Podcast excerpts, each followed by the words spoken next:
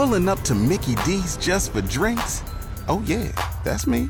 Nothing extra, just perfection and a straw. Coming in hot for the coldest cups on the block.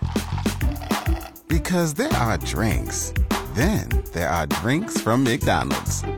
Mix things up with any size lemonade or sweet tea for $1.49. Perfect with our classic fries.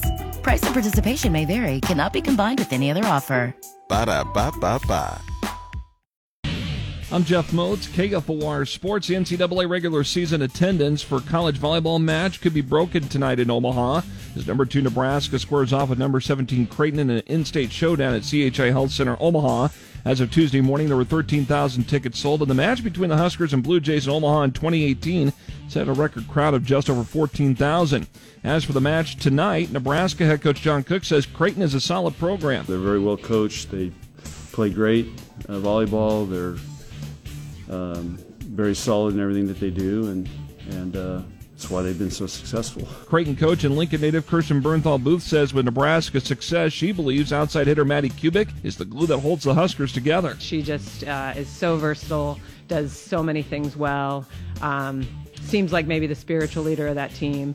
Um, from the outside. As far as the regular season attendance record, Bernthal Booth says that she would like to see it broken wide open. First serve for this evening's match between the Huskers and Blue Jays at 5 o'clock on FS1. High school volleyball from Tuesday night. Lincoln High rallied back to beat Northeast three sets to one. Southeast beat Norfolk three sets to one. Dorchester beat College View Academy three to one.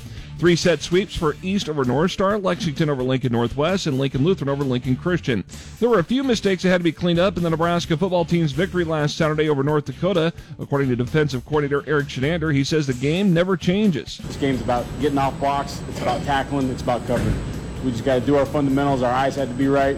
Everybody's got to do their job on every single play, one play at a time for 85 plays in a row. While there are a few technique issues that need to be fixed, Chinander says the defense is playing really hard. As this weekend's opponent, Husker offensive coordinator Mark Whipple says Georgia Southern has good athletes and guys that can run. We told them they're going to be a little bit more twitchier, faster than you see on tape.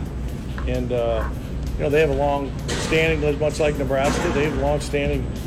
They've won their five or six national championships. And the baseball postseason begins tonight for the Lincoln Saltdogs. They host the Kansas City Monarchs in Game One of their best of three series. Airtime is at 6:35 on ESPN Lincoln.